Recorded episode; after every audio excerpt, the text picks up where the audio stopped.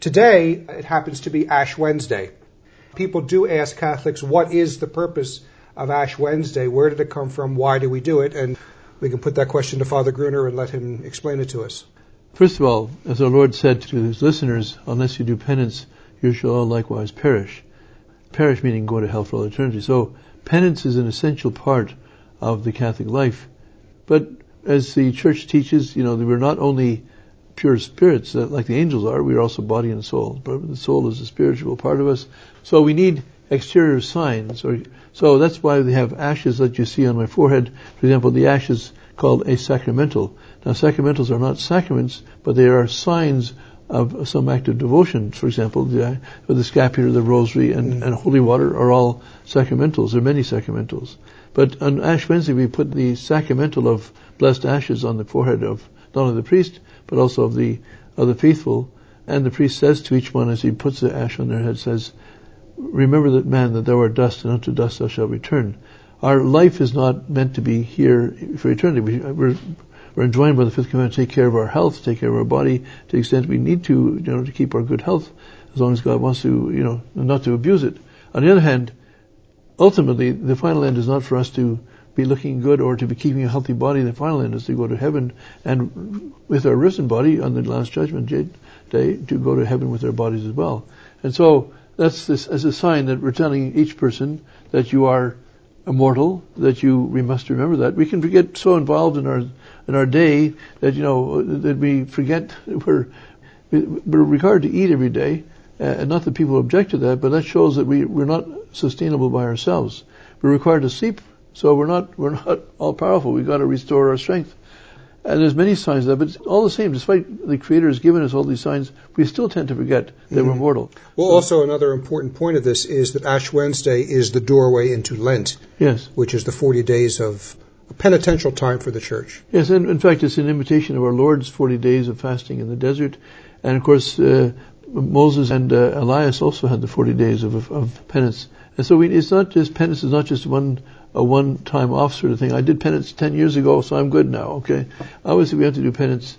And as, as St. John of the Cross tells us that if people aspire to sanctity, the greatest penances, of course, are the spiritual penances. But he says, you'll never make it if you don't do physical corporal penance. So what are those penances, of course, recommended by the church are fasting, and that is abstaining from food. Uh, that could be altogether, or could be less than you normally usually take.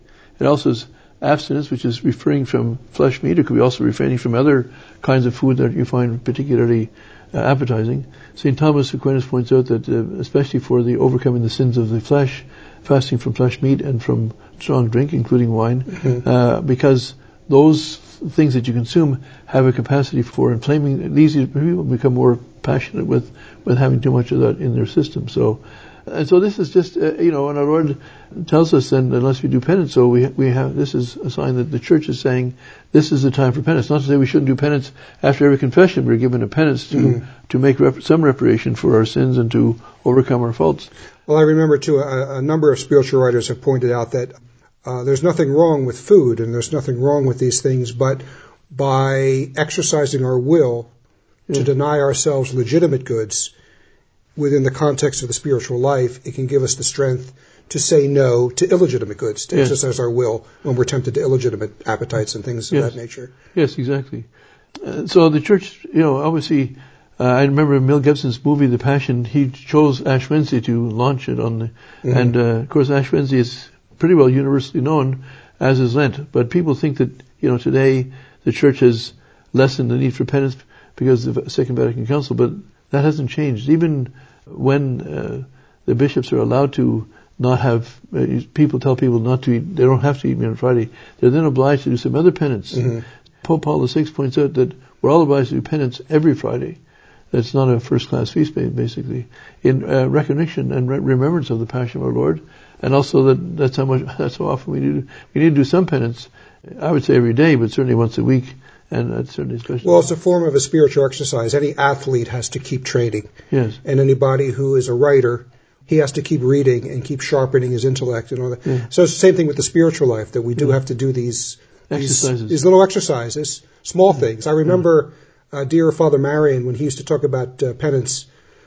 He would say, "Don't especially giving up something for Lent, he would say, don't try to do a, a hundred things. He used to say, pick one, even small thing, but stick to it. Because the perseverance is where most of us fall. so, anyway, well, we're out of time for this, and uh, we wish everybody uh, a holy and grace filled Lent, and we will see you on next program. Thank you.